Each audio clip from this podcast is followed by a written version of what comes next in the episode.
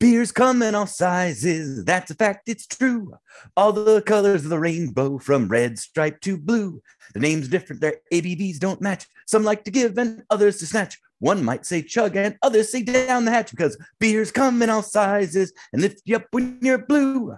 You can count on beer, it can count on you. It's true, it's true, because beer comes in all sizes. Hops and box office flops.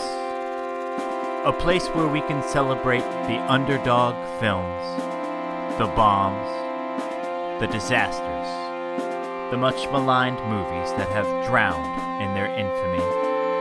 So please sit back, grab a beer, and enjoy the show.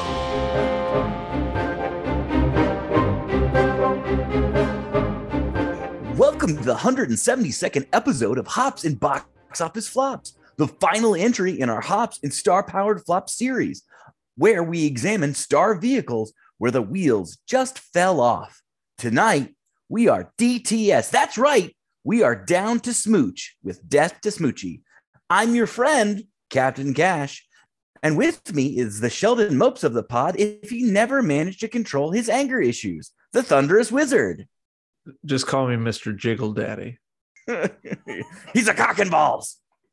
And with him is Chumpzilla, fresh from sleeping with Miss Noodle from Sesame Street. It's a rocket ship. Uh, sadly, the buggy ding dong of the pod, Mayor McCheese, couldn't make it. He's too busy riding the horse, but hopefully he'll be back soon.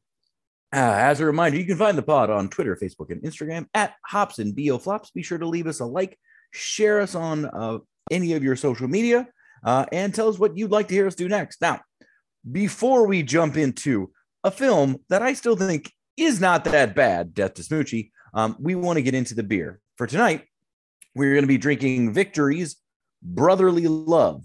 This is a hazy IPA with a 6.0 ABV, so not exactly my move, but let's have a taste and see how we feel. Eh, I mean, it's fine. Have you guys ever had this? I haven't. Uh, what did I do? I did Summer of Love, uh, Victory, uh, Pale Ale for what movie was it? I don't remember, but I liked that one. I do like some of their beers. Was it the monkey beer? Whatever. It was for Prey. Uh, Ah, I was gonna do Golden Monkey, but I'm pretty sure we had done it before. And Yeah, we did do I don't know, I that. don't- And that might have been for Ed or for something else, but I did not like Golden Monkey. So I, I like Golden Monkey. This one, I don't know. So we always do a movie rating on the beers. How many bad movies would I sit through to drink this beer if you were to give me it? Honestly, one because it's free beer, and I'm not going to turn that down. But I don't know, Victory. Maybe not. Maybe not your strongest outing, but that's all right. you won't be selling it your it at your ice show. Is that what you're saying? Yeah, I, listen, not the strongest outing for anybody here. Robin Williams, Victory, Danny DeVito, Ed Norton, Catherine Keener. Just not great for anybody. yeah. Well, so let's jump into the movie. Uh, Death to Smoochy was directed by Danny the Human Tripod DeVito uh, and also has a starring role as one of the film's villains, which you're going to hear me say as one of the film's villains a lot, which I think is one of the problems with this movie. But this was a vehicle for the supernova that is Robin Williams as the villain protagonist, Rainbow Randolph. Uh, also stars Ed Norton as the titular Smoochy in Death to Smoochy as Smoochy the Rhino, uh, also AKA Sheldon Mopes. Uh, Norton was on a tear during this time of his career, going from Rounders to American History X to Fight Club to kind of a slump, of which Smoochy was not the first, but certainly the nadir of. Um, Catherine Keener has the female lead as Nora Wells, TV producer and love interest for, well, a number of the characters, but more on that later. Jon Stewart of The Daily Show has a minor role as an antagonist. Like everybody's kind of a bad guy here. Uh, and rounding out those bad guys is Harvey Fierstein uh, as Merv Green, the corrupt leader of the Parade, the Parade of Hope charity. Um, there are a number of appearances by character actors that you would almost certainly recognize. And I could spend the next, you know, 20 minutes of the show going, and hey, this guy. Uh, but failing that, watch the movie and enjoy the hey that guy aspect of this film. Yeah, Merv Green, aka Brett Favre, stealing from his children's charity uh, for corrupt means. I'm just gonna take a little off the top to put it toward my daughter's volleyball. It's gonna be great. hmm And uh, Crocs. Oh, Lots of Crocs. for I'm Brett. gonna corner the market on Crocs. Mhm. You watch. Mhm. Uh, but yeah, I mean that's the cast. It hearing that out loud, you would think this movie really should have been successful, and it really was not. Lots of funny people. Lots of funny people and established Hollywood of talent. actors. Yep. Yeah. Death of Smoochy opened on March 29th in 2002 and cost a reported 50 million and only took home a dismal 8.3 million. So not not a great return on investment. It clocks in at 109 minutes, which I mean feels like I it, I don't want to say it feels long because I don't know that it feels long, but it also doesn't move. The Like third act just Yeah, kind of The wheels. I- I'm not going to say the wheels fall bogged off, but it gets yeah, bogged down. Yeah. Yeah. It it kind of drags a little ass there towards the end, and it really gets confused on what the hell it wants to do. But at Yeah. 50 million, it feels like this movie was skimming from some sort of charity till because I don't know where that money went. Yeah. This was. It definitely feels like a producer's style. Somebody made money somewhere with some kind of shady accounting on this. And I'm just going to get this out of the way now. The thing that really struck me about this film is how little screen time Robin Williams and Ed Norton share.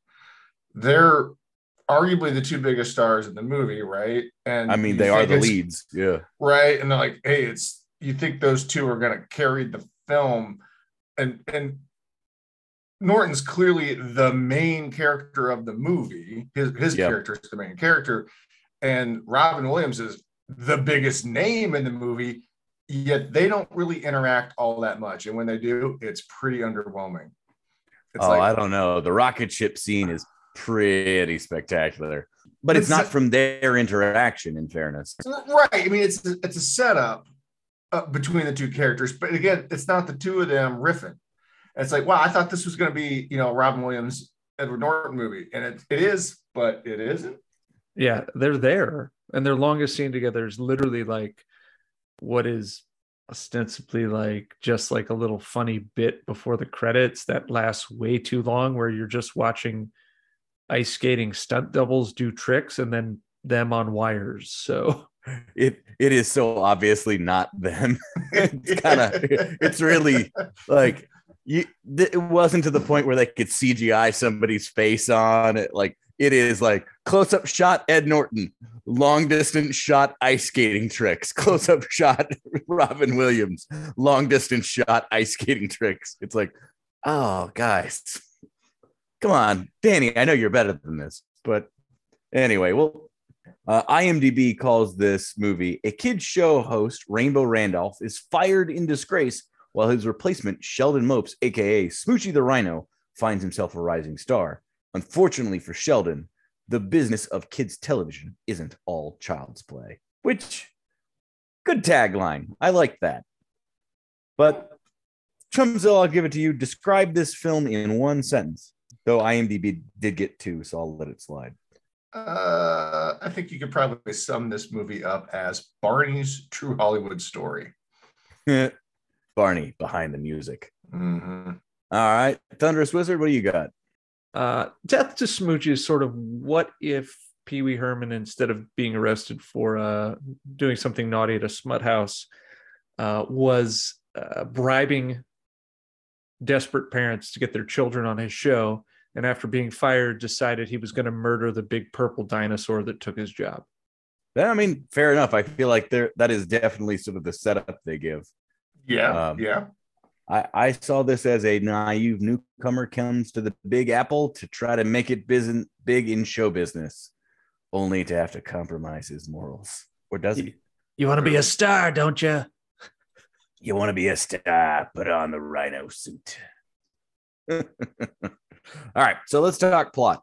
Um, kind of as we mentioned in the IMDb uh, one-liner, the popular children's entertainer Robin Williams, Rainbow Randolph, is caught in an FBI sting accepting bribes to get kids on his show, which that's not illegal. I mean, it's a it's, super weak inciting incident. I'm like, wait, what? Like, Like, I was he- expecting drugs or something, and that was a, that seems like a civil matter. Uh, it's one of those things where they have to make him do something bad so that he gets fired. But eventually, because it's Robin Williams, he's got to come back and be the good guy. So it can't be that like he can't be stealing from sick children. It's got to be something we can later forgive. But it it did feel really weird where I'm like, the FBI is investing time in this because. All right. Well, Yeah, anyway, yeah it's just part of the movie's many confusing like uh, this is a black comedy right Uh, it's dark it's sure. stylistic it's bleak but like the characters for the most part none of them seem like real people at all and that's my big problem with the movie Yeah, Yeah. yeah. I'll, I'll I'll save my my general comments for later. But yeah, again, this was a really weak setup for the movie. It, it, it confused me right off the bat. But I get it though. To its defense, I understand because you're right, Captain Cash. You can't have Robin Williams' character do anything too bad to kids because then you'd be irredeemable. You got to have something where you can bring him back because the whole movie basically rests on him coming back at the end. Yeah. I mean, it does it's helpful in that it sets up a hey, does this seem dumb? That's the movie you're in. So get on board or don't Mhm. in the first five minutes. So that's helpful, I guess. yeah. Um, but because of this corruption scandal, the network demands that they find a replacement for Rainbow Randolph that is, quote, squeaky fucking clean. Uh, so that leads Jon Stewart and Catherine Well, Keener's no, characters. No, hold on. I'm going to stop right here. I am going to complain because I like how they set this up. Like, oh, we've got to distance ourselves from this PR disaster, right? We need to get a new children's host personality, but Mhm. this time they have to be squeaky clean. Like, no shit, it's a kids show. Like, well What- that's part of the what- what- conceit of the movie is that all these guys are weirdos who are damaged in some way why else would they be doing this like they're kind of freakos yeah, I mean, I'm pretty sure you can find Blippi's dick on the internet. So I'm oh, he definitely poops on one I mean, of his like friends. th- this movie has some things to say that are not exactly wrong. Like, Yeah, I, there was one who we do not besmirch, and his name was Fred Rogers, and that's kind of it. Yeah, I mean, and I think that's fair. I, I guess my point is what we see Robin Williams do is not that terrible. They don't really give us examples of what they're trying to avoid, other than like, oh, we can't have a another unscrupulous character like Robin Williams out there trying to make a buck. But they do eventually find him in the Too Good to Be True, maybe Smoochy the Rhino, aka Sheldon Mopes. Right. Which- to your point, he's set up in that fashion, but spoilers, the other shoe never really drops there. He never ends up having a skin suit in his closet or anything. No, which it's kind of nice because he is he does seem to be as pure-hearted and good as he purports himself to be. Mhm. Um, but that obviously causes him to butt heads with everybody else in the industry who, like you can imagine, is just trying to sell toys and sugary cereal and shit like that. Yep. Um, but because Smoochy becomes wildly popular, I think in part to Sheldon's genuineness, if that's a word, um, he's able to like renegotiate his his contract with the the network uh, with the help of Danny DeVito's Bennett, uh, and he's got now complete control.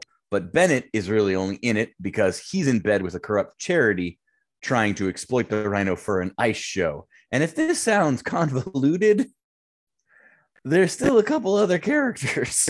Yeah, and this ice show is really important, it turns out. Super important. But again, listen, like, anytime Harvey Fierstein shows up, I'm here Yeah. for it. I like the ice show thing because it is it is a very meta commentary on the fact that for some unknown reason, every stupid thing gets an ice show. Everything gets an Disney ice on Ice. I don't know how the trend started, but maybe that would have been a better use of the, our time to like do do a little research. Why are ice shows a thing? Is there a Cats on Ice? I'm sure there was. There, I guarantee you, there was a Cats on Ice. FYI, Blippi is 100% Rainbow Randolph. Blippi had a tour in which he didn't appear at any of the shows because it was too taxing for him. And then he would have a fake version of himself sign autographs for kids. Oh, And now there parents is were a- pissed. And now there is a fake Blippi. So he is like Mr. Fuck it, capitalism. Buy my dolls. You know, sometimes Blippi is more than a man. Blippi is Blippi is an idea. That's, He's a that's what makes him so powerful. Blippi is the white knight that Gotham needs.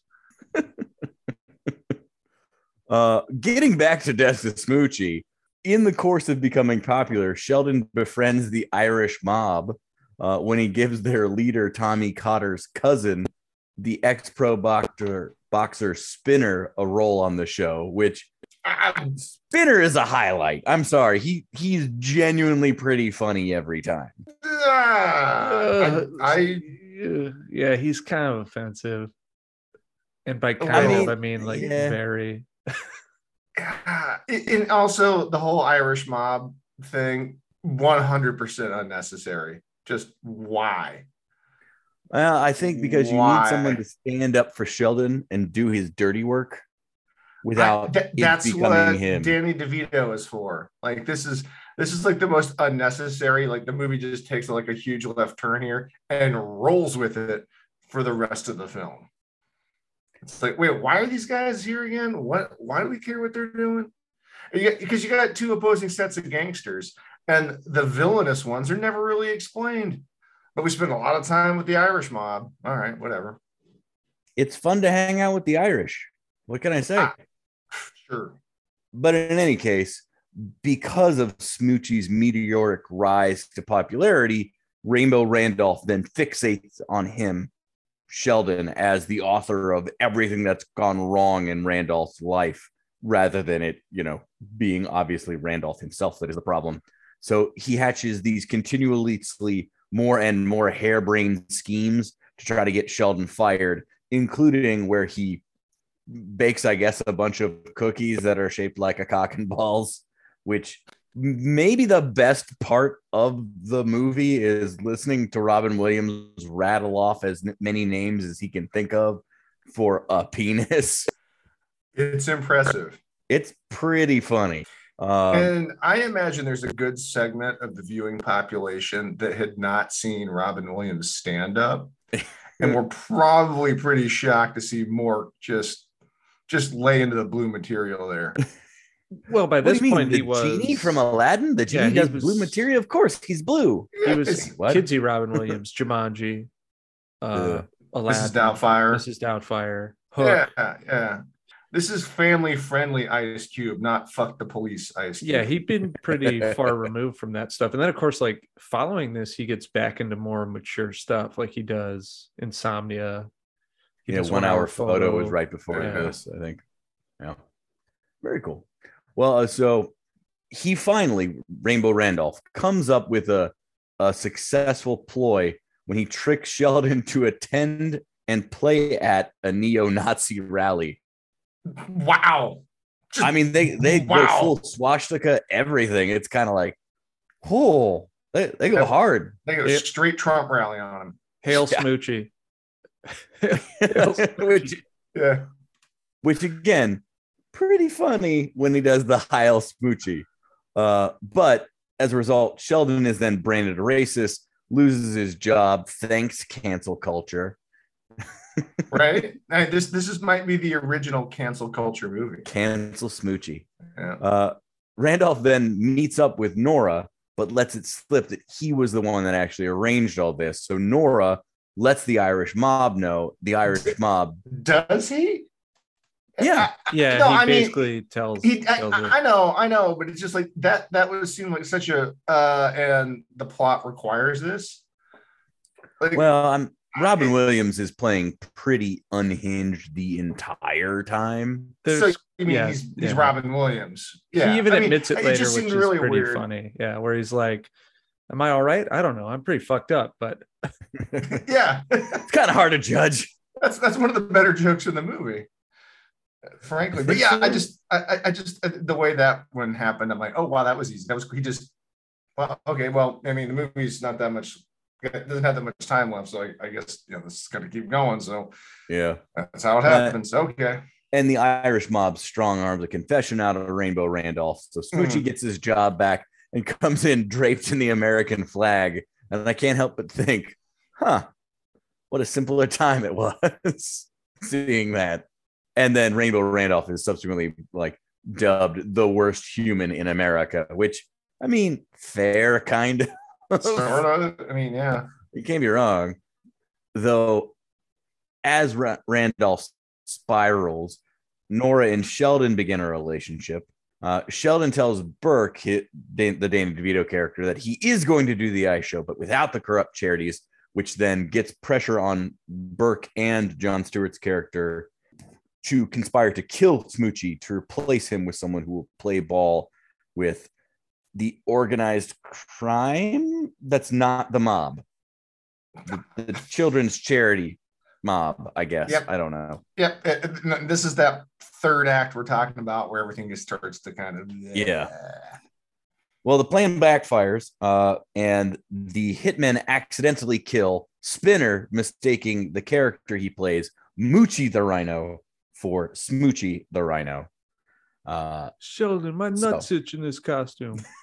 it's i'm sorry it's funny like they, they never like the the friendship between sheldon and spinner is genuinely really nice i thought Is Spinner supposed to be like Ro- Rocky from Rocky Five? Essentially, is that what that is? Is Yes, that I think they're so. Doing? Yeah.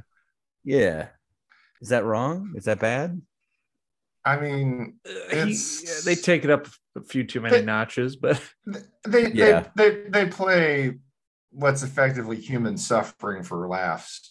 a little I mean, they do that multiple times. Considering Robin Williams is going to light himself on fire in Times Square. and is stopped by a child which i Okay. can't Now, when you when you said earlier, Captain Cash, this was dark humor and a black comedy, that was just straight dark. yeah it was just it wasn't Yeah. like the movie the movie just takes a pause to do a little little full metal jacket action. Oddly, Oh, though, it's like one of the only scenes that speaks like well about how fleeting and ridiculous fame is. Because as soon Yep. as Smoochy shows up, they're like, "Oh, this forget this guy, let him burn." Like we're all gonna go say hi to Smoochy now. Eh, the movie's pretty dark and heavy i'm not gonna lie to you This might have Um, been cathartic for Robin Williams. Let's be honest. Maybe Oh, I'm working through sure. Some demons here. Yeah. Um, but because of the death of her cousin, Tommy Cotter retaliates by killing Harvey Fierstein's character uh, and several of his men, which is told in sort of an off-screen way. Kind of, Yeah. it, feels like it comes out. It's not that it comes out of nowhere. It's just kind of like an afterthought, a little bit. Yeah. Yeah. and yet then they still decide they have to kill Sheldon, even though Yeah, now so the then money's after gone. I, Yeah. After that doesn't work, Burke and Stokes, the DeVito and Jon Stewart character, decide to hire a former kids host, Buggy Ding Dong, who is riding the H train, which is calling back to how Smoochy used to play at the methadone clinic, I guess. And it would have been funnier if they'd somehow been connected from earlier in the film, but But it's not. it's just, oh, hey, it's the weird guy from Ghost. Cool. Yeah, exactly. Uh, and Buggy is going to assassinate Smoochy at the ice show. Uh, Randolph ultimately intervenes. Because Uh, when he- because heroin addicts famously very responsible, very, very uh, you know, uh, detailed attention to detail uh, people. Yes, smack Oh, I- addicts. Yes, I, I think I glossed over, the, reliable. I glossed over the fact that Randolph confronted Mopes and Nora in their apartment at gunpoint, uh, only to reveal that Nora has had multiple affairs with all of the kids net hosts, and that She's a groupie. she's Yeah. a groupie, which also kind of funny, but also maybe kind of gross. I I don't know. The way it's Uh, it's played very misogynistically. Yeah. So best part about Buggy Ding Dong, who else has he uh, worked with Danny DeVito as to uh, murder innocent people? Was he in the Penguin? He He's was the- part of the he- Penguins he- gang. He's the organ grinder. There it is. Gotta love it.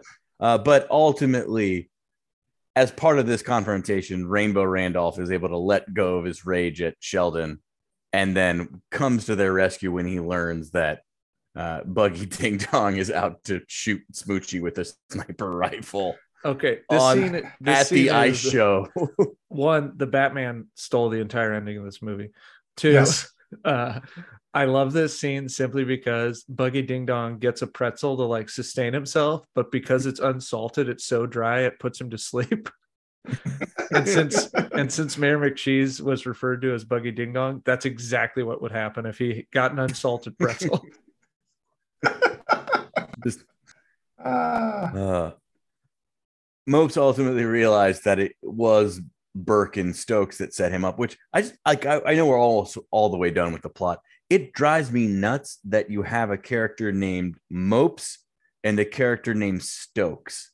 Could have called Jon Stewart's character anything. yeah. I get you needed a, Yeah. a, a hapless dipshit name for for the the smoochy character so that he actually sounds like you know some kind of goofy kids show person, but still. Ah, it's bugs a little me. close. Now, speaking of Batman movies that stole plot points from this movie, Harvey Dent pointing the gun at the mental patient. You can't do this. You can't be seen. And what happens? Sheldon Mopes, he's he's had it, man. He's gonna crack. He's gonna shoot DeVito. Like you can't do this. You're better than this. Yeah. Yeah, a lot of a lot of Batman just stealing straight from Yeah. the Smoochy. yeah. Yeah. Wow. The I, uh, Irish I mob see it shows now. up No, let me do it. This isn't you. This is me. And like, and you it's only in a deleted scene that they they actually kill Danny DeVito and uh and the the Jon Stewart character. But the movie ultimately ends then uh with Smoochy back on the air, and now Rainbow Randolph is together and they're doing a nice show and then the movie sort of ends everybody I, I don't know if we learned Yeah. anything or if we're better for it but yeah we had some laughs right I, I, Mhm. I think the theme of the movie is even if you're in desperate need of therapy, have threatened to light yourself on fire in public, everything will be okay if you just get famous again. Yeah yeah Mhm. well anyway uh so how many beers do you need to enjoy this movie one to six one being don't need much beer to enjoy the movie or six meaning you need a lot of beer to enjoy the movie thunderous wizard I hate to do this because I know you like this. And our buddy Bling Blake was already on our Twitter talking about how he'll fight for this movie to the death. Eh, This is three pain beers and one enjoyment beer. Robin Williams So is a four one of the funniest uh, uh, performers we've ever had, and for a movie with him to be in it th- to be this unfunny, and he's in a lot of bad movies. To be fair, it's a crime. What this movie does well, it does really well. Like the whole ice show at the end with the the tribute to Moochie. It, it's like so wildly absurd. It's great. There's just not enough of that. Yeah. okay uh chumpzilla how many I'm going to agree with the Thunderous Wizard here. I'm going to give it four, four and four four Wow. total beers, but I'll split mine two and two. okay Um, two enjoyment, two pain. Yeah, I think uh, T Dubs hits on it. The movie, it's framed as a dark comedy, but I think the tone beyond that is really uneven. It bounces between melodrama and slapstick. Um, there's a lot of, I mean, the movie to me feels like it's all B plots because everything kind of happens all at the same time. None of the narratives really get a ton of focus. They overlap a lot. And yeah, what is the ultimate message of the movie? Like, you know, what's the when it ends? It's like, okay, so wait a minute, was that all set up? Is that the setup? Is that they they just work together in the end? Like, was that was that the message they were setting up? I don't know. And then yeah, there's a lot of stuff about you know the industry and people being cynical and you know sticking to your guns a little bit, yada yada yada. But is that really the message of the movie? I don't I don't know. I it don't does know. feel a little muddled. I, I I can't call this a four beer movie. For like, it's not two hours. It it does feel a little long. I do feel like you probably could have shaved ten minutes off of this and made a ninety minute movie and called it a day. But I I- think this is a two beer movie. Yeah. Now some of it's pain, but you know, I, I it, Williams gives a great performance, and when they let him off the leash, whether that's just him going nuts, uh, talking about how the cookie is shaped like a dick, or you know, the the complete opposite of that, the he is about to commit suicide by emulating himself in Times Square. Both of those, he does a great job where you're like, oh wow, like way to show range, Robin Williams. But I do agree with you, uh, Chumpzilla, that there isn't a cohesive. Oh, this is the story. Here, here's our good guys. Here's our bad guys. Here's what they need to overcome. it, it is a lot of like, oh, and there's a romantic subplot. Oh, and we're gonna bring back this guy and uh ice show and and this gang yeah and that gang yeah so Yeah. I, I do sense that it is a little unfocused like they had they had an idea for like four or five scenes and then built a a movie around that without actually connecting it in a meaningful way It almost feels So- like Jon Stewart's character. Well, Danny DeVito's character only exists because Jon Stewart had to go somewhere because he like disappears for 45 to 50 minutes. And then all of a sudden he's back and they work together. those could have been the same but characters they're the same character. Like they're Yeah, both and they working could with have the same yeah. mobsters. So like why are they both here? yeah no that's a, a, an excellent observation i think um, well let's take a quick break we're going to hear from our friends at the double turn podcast who i feel like could get behind Smoochy as a lucha libre i think it could work uh, but let's hear from them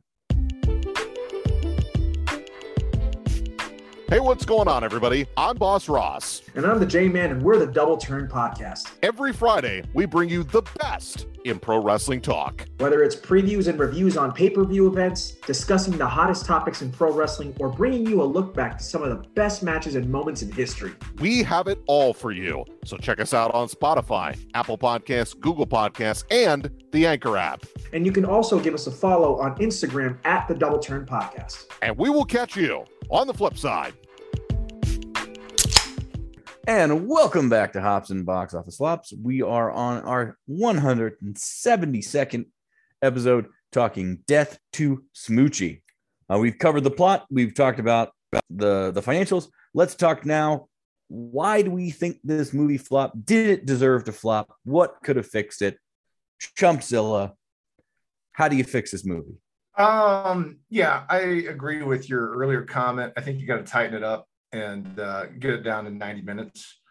And when you do that, you've also got to punch up the jokes, uh, dark humor or, or otherwise, because I think you're right. When Robin Williams is doing his thing, that's the best parts of the movie. They need more of that. They got to punch up the humor and make this more of a laugh a minute type thing and not this somewhat semi serious uh, melodrama that it turns into at times.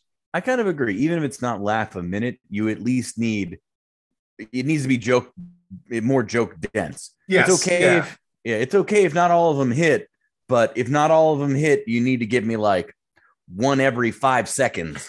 Well, you know, I think there's I think there's two big uh, gags that they really lack in this movie. One is they needed to do like a montage of interviewing hosts that all bomb. You know, a, a la uh, tons of other movies where they, they they need that gag, and you get the that like that highlight reel of all these awful auditions.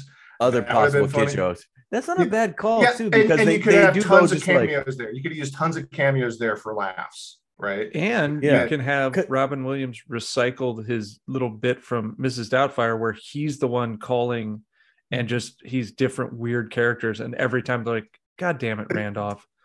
God, you, you guys, him again, security. Yeah, that that would have been a good gag. You could have got that. That's a two for there because you can get more Robin Williams that way.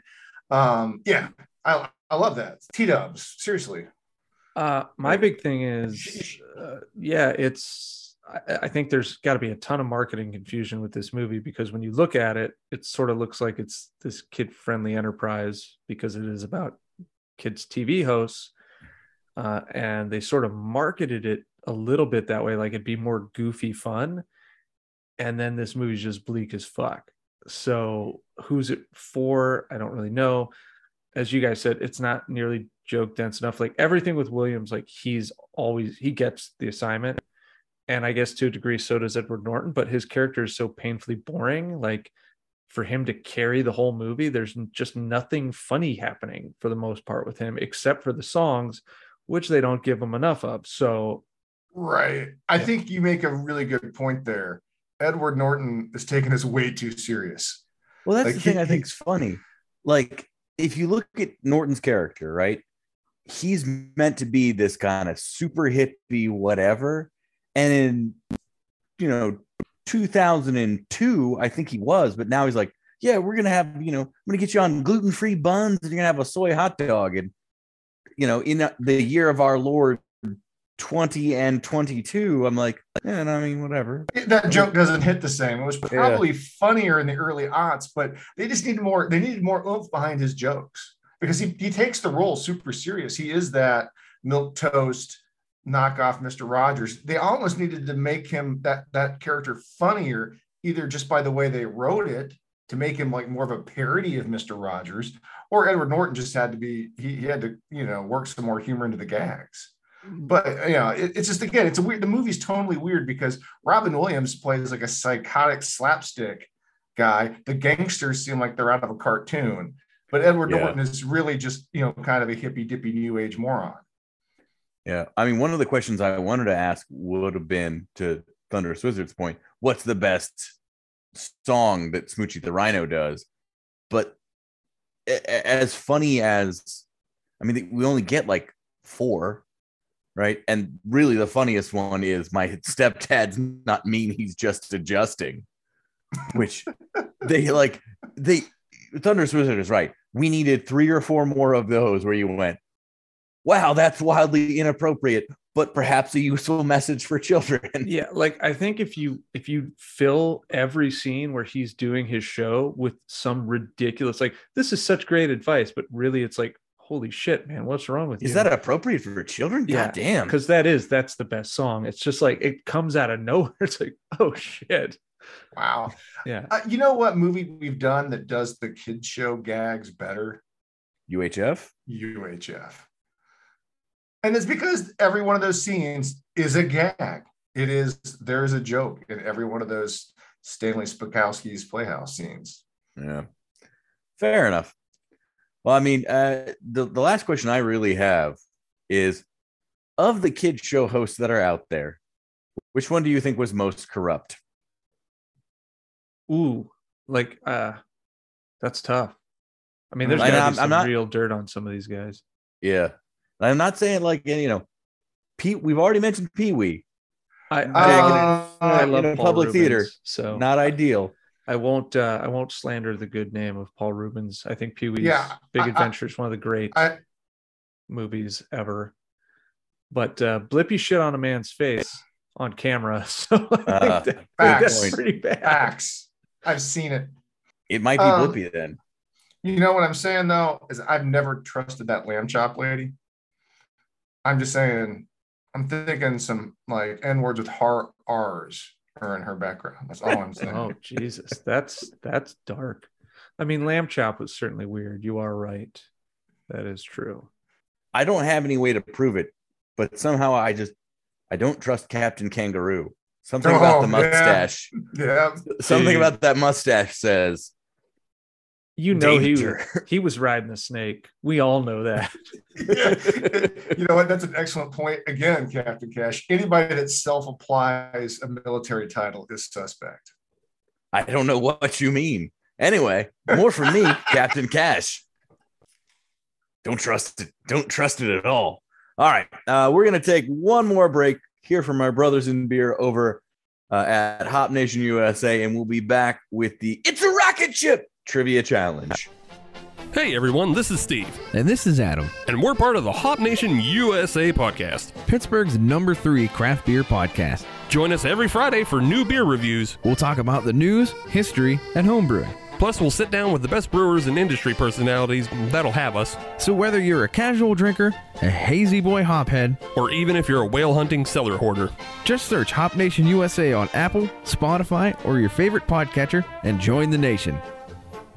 Welcome back to the pod. You're just in time for the It's a Rocket Ship Trivia Challenge, where we're going to be talking a couple Death to Smoochy trivias, which I'm not going to lie was incredibly difficult to find. There is so little out there about this, this movie. I, I mean, again, I don't think there was any like behind the scenes drama here. I, I don't think the studio got involved. I don't think that just they just let Oh, I, Danny I do DeVito think run they. wild. No, I do think they recut some of this because Really? Danny DeVito was quoted as saying like the movie was an absolute blast to make, and then they released it. So I I, I think there was some tinkering that may have occurred, and then of course Jon Stewart used it as a punchline for like years on the Daily Years. Show. Even when he hosted the Oscars, he goes, "Hey, it's me, the fourth male lead of Death to Smoochy." Well, I, again, I think this was a movie that like a lot of actors worked on and had fun doing. I, I I think I think I always, I kind of interpreted that as like, hey, we were having fun. We're just too bad nobody else liked it, kind of thing. I liked it. One person liked it. Sure. At This, least. this, two. this has a small Link- cult following, like- like- from what I understand. I- It's fun. Like, again, is it it like it's not great, but it's it's good. you know what I don't like about this is uh, when when a movie like this gets called, hey, it's get, it's garnered a cult following. Like, uh, okay, now that that that term gets thrown around a lot. It does. Look at a, look at a movie like The Thing or Big Trouble in Little China. I'm going to use those two John Carpenter examples. Those are literally movies that did terrible numbers at the box office, but went on because of cable and home video became classics to a whole generation. I- And now maybe that's just more of an artifact of its time than anything. And those just lucked into that. I, I- I personally don't think that's the case. But a movie like this, like I don't remember Death the Smoochy being on TV. I don't, you know, yeah, maybe No, I- some like yeah. stoned college kids have found it and, and think it's funny. I just don't think it gives you cult status. I mean, No, it's not I in the don't actually sense. think it's a cult status. Uh, I, you no, know but I, that's what its Wikipedia page says, though, Yeah. right? I mean, I, I mean, I know what you're saying. I mean, that's Yeah. what that's what Wikipedia says, and other people, oh, Death is Smoochy, it's an underrated classic. Is it? you know what would really fix this movie? If Sheldon Mopes was played by Jim Carrey, who could have delivered No, this yeah, that doe-eyed, I'm an idiot, uh, you know, a totally naive moron who is uh, in way over his head. He would have crushed that. Yeah, Yeah. yeah. He's got the energy to match Robin Williams Yeah. in a way that I Ed mean- Norton doesn't. And and Carrey was offered a role on this. Really? Yeah, but he dropped out due to the majestic. I think he Hmm. he was to be he was going to be Randolph, Which he also would have crushed, to be fair. which he also would have Yeah. crushed. But I, I don't know. I kind of, but it works better, I think, for the time with Robin Williams because he was a little bit older. But I think, yeah, you get the sense of he's past his prime. yeah. Yeah. All right, let, let's go. It's a rocket ship trivia challenge. Five standard questions. Uh, you all be playing for the original leather pink helmet that Sheldon Mopes wears as in the original Smoochy costume. I'm the rhino. Oh no! oh, oh no! Oh, Na- Paul okay. Giamatti. Oh no! Listeners, if you're out there and you have any skill with Photoshop or any kind of video editor, if you can get me a GIF of Paul Giamatti's rhino colored pink with large googly eyes on it, I will forever be in your debt. So just universe, I'm putting it out there. Somebody, somebody make that combination for me. There's got to right. be some furry graphic artist that'll take that commission. I'm just saying. Oh, that's a good point. Yeah. Anyway, number one, Harvey Fierstein and Robin Williams have collaborated for the final time on Death to Smoochy. How many times had they worked together before? Is it A, five, B, four, C, three, or D, two? I'm the rhino. That'll work. Thunderous Wizard. I'm gonna go with uh B4. That is incorrect. Chumpzilla. Damn it. It's a rocket ship. Is. Um, I'm gonna go with C three. That is also incorrect. Oh, The correct answer was two. Mm. They've Okay, only so- worked together twice, and Yeah. it really feels like it should have been more than that. Mrs. Doubtfire. That's the one. that's and it. what's- yeah. This. This- oh, okay. I knew I Mrs. assuming- Doubtfire, but I assumed I, I I just was missing other ones. Same. Yeah, it's one of those things where they both kind of were in each other's orbit for a long time, but they never crossed over.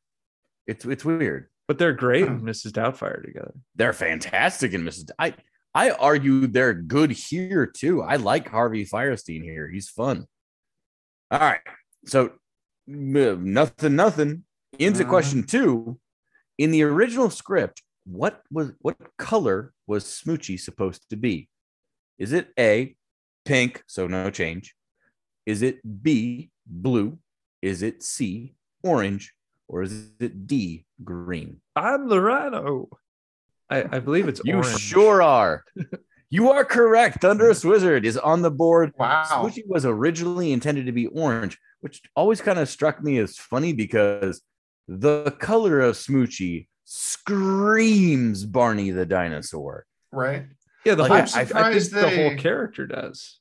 You know, like I, I Oh, don't I, mean, for sure. Yeah, I'm surprised they went with the pink just because it's almost too close to the purple. I'm, I'm surprised they weren't worried about getting sued. Exactly. But I, I guess they managed to thread that needle. Yeah. Speaking of Barney the dinosaur, uh, as we mentioned, uh, his color pattern is op- uh, Smoochy's color pattern is obviously a reference to Barney, but Barney himself was not initially a dinosaur. What animal was Barney initially conceived as being? Was it A, a lion, B, a tiger, C, a bear, or D, a fly? Oh my. tigers, bears, a fly. It's a rocket ship. I'm giving it to Chumpzilla. Uh, I'm going to see a bear for the alliteration.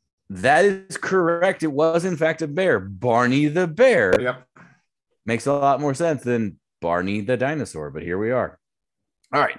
Number four, tied on up. Sheldon says he was a he was born on the same day as Sesame Street premiered, November 11th, 1970. This is not correct. That is mm-hmm. not when Sesame Street premiered. When did Sesame Street actually premiere? Was it A, November 11th, 1969, B, November 10th, 1970, C, November 10th, 1969, or D, November 11th, 1969? Your stepdad is just suggesting. Okay. That may be true. I'm, I'm still learning to love him. But Thunderous Wizard, your guess. Is it A? It is not A. Oh. This is kind of a tough one. You're gonna you- you're shooting in the dark, and I respect that. Uh, yeah. So uh, farts and tarts. I'm going to go with D. D, November 11, 1969. You are not correct. The correct answer was C, November 10th, 1969. Mhm. Smoochy was off by a year. Hmm. Though interestingly, uh, I believe Edward Norton was born in 69, uh, Nice. which would ha- which would have made him 22 to 20 or 23 at the time of filming, which way to go, dude. Seems pretty young. Yeah. Yeah, he looked young. And he was a virgin, which established Catherine Keener's characters in movies as chasing virgins. Catherine Keener gonna take her down. That's that's Cougar Prime. What are you Chasing gonna do? virgins and uh, hypnotizing people. clink clink clink clink it's great the coffee what all right uh last question it is all tied up one to one going in who wants that rhino helmet robin williams was nominated for a worst supporting actor razzie for his performance in this film but Hmm. lost to whom a freddie prinze jr for scooby-doo b hayden christensen for star wars C. Christopher Walken for The Country Bears, or D. Tom Green for Stealing Harvard. I'm the rhino. It's Thunderous uh, Wizard. sadly it's our it's our buddy who hates sand, Hayden Christensen. It was indeed Hayden Christensen. And with that, Thunderous Wizard, you take this trivia challenge. Congratulations. You'll have that rhino helmet mailed to you just as soon as I can make one, steal it. Wait, what? Anyway, Dude, congratulations, you win. What whatever happened to Tom Green? Uh he's around still. Yeah, I mean, he never really Yeah. did anything, right? Like he just kind of dropped off. Yeah. You know, Daddy, would you like some sausage? Uh, Yeah, I mean, that's. Uh, I just feel like we weren't ready for him. No, I no. I think I think we're more than ready. Thunderous Wizard feels as though that the, the the vibe was fu- was correct on Tom Green the first time. We're good. I mean, remember when he painted the lesbians on his parents' the hood of their car? You know, like that was He's the Chad. that was pretty funny. That was that was pretty funny. Cannot say as though I've watched a lot of Tom Green. Uh, the Tom Green show was it was This something. is the Tom Green show. It's not the Green Tom show. this is my favorite show because it is my show. I- T-Dubs knows as we what's sit here and talk about this, it's clear to me that Tom Green is basically the college equivalent of Rainbow Randolph. a little bit, yeah, the college radio version for sure. Like Yeah. every other person who got nominally famous that had a terrible show, uh, Andy Milonakis, for example, Tom Green was in a bunch of bad movies and disappeared. pretty much. yeah. Andy Milonakis. The Man Show boy. Uh huh. Who was actually like Oh wow! not a boy. Yeah, he had like a glandular problem or whatever. He was like forty. Cool. All right. Well, uh, let's move on to recommendations, everybody. Chumpzilla, what are you into this week? All right, my recommendation this week is a documentary on, you guessed it, Tubi, but this is actually really good. It's called Life After the Navigator, and it's about uh, the star, the child star of The Flight of the Navigator, which is a pretty pretty bitchin' kids movie that came out in the '80s. And anyway, that kid was a Canadian uh, child actor.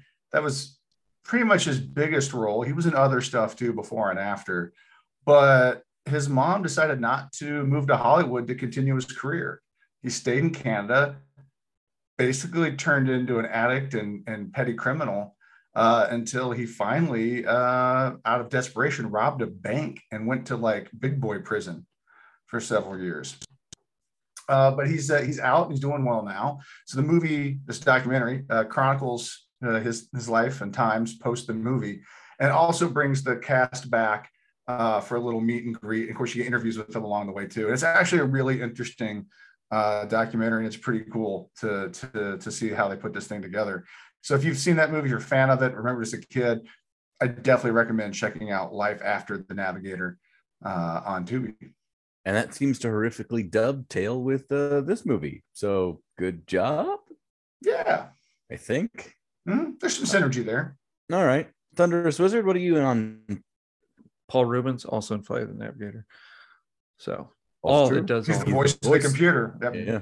my recommendation is Confess Fletch, uh, which is currently in theaters. Um, some it's hard to find. Is it? They they did not market this movie at all. Uh, you can also do theater at home, which is what I did. I rented it uh, because I wanted to give it my money. Uh, it was directed by Greg Mottola, who also directed uh, great coming of age comedy uh, Super Bad. He also co-wrote this movie. It stars Jon Hamm as the titular I am Fletcher or Fletch. Uh, if you've seen the 80s movies with Chevy Chase, Fletch is an investigative reporter who often gets himself into pickles. It's a very well written, snappy, funny movie. It also has uh, Paul Atreides, uh, Kyle MacLachlan in it. And I oh, I wasn't sure if you meant the other one. No, uh, I love Kyle Heineken. McLaughlin. Fuck Um, that shit. Pat's Blue Ribbon. yeah it's it's a really good movie i'm i'm shocked they didn't market it at all and i do think it deserves an audience so if you're able to see it in a theater and you're a fan of good well written comedies john slattery's in it so it's a little reunion of uh, mad men folks uh, Hmm. jon hamm and john slattery i loved it Didn't so- uh didn't Jon Hamm like take a pay cut to do this because he Yes, was adamant that he wanted to be in it? they ran out of money with three days in filming to go, and he gave up 60% of his salary. And I believe Mottola gave up some money too, so they could finish the movie. And it's wholly worth your time. I love well written comedies. It doesn't rely on silly gags, it relies on snappy dialogue, uh, very witty. And Jon Hamm's a great Fletch. Um, I don't know if he's better than Chevy Chase. I think he's a little bit more realistic to the, the character as he was written in the books. And it's less the Uh. Chevy Chase show. Like he seems like Fletch. Whereas Fletch with Chevy Chase is really like, hey, it's me. I'm Chevy Chase. Remember, I'm super funny. Watch how funny I am. And he is, but yeah. Yeah. Fair enough.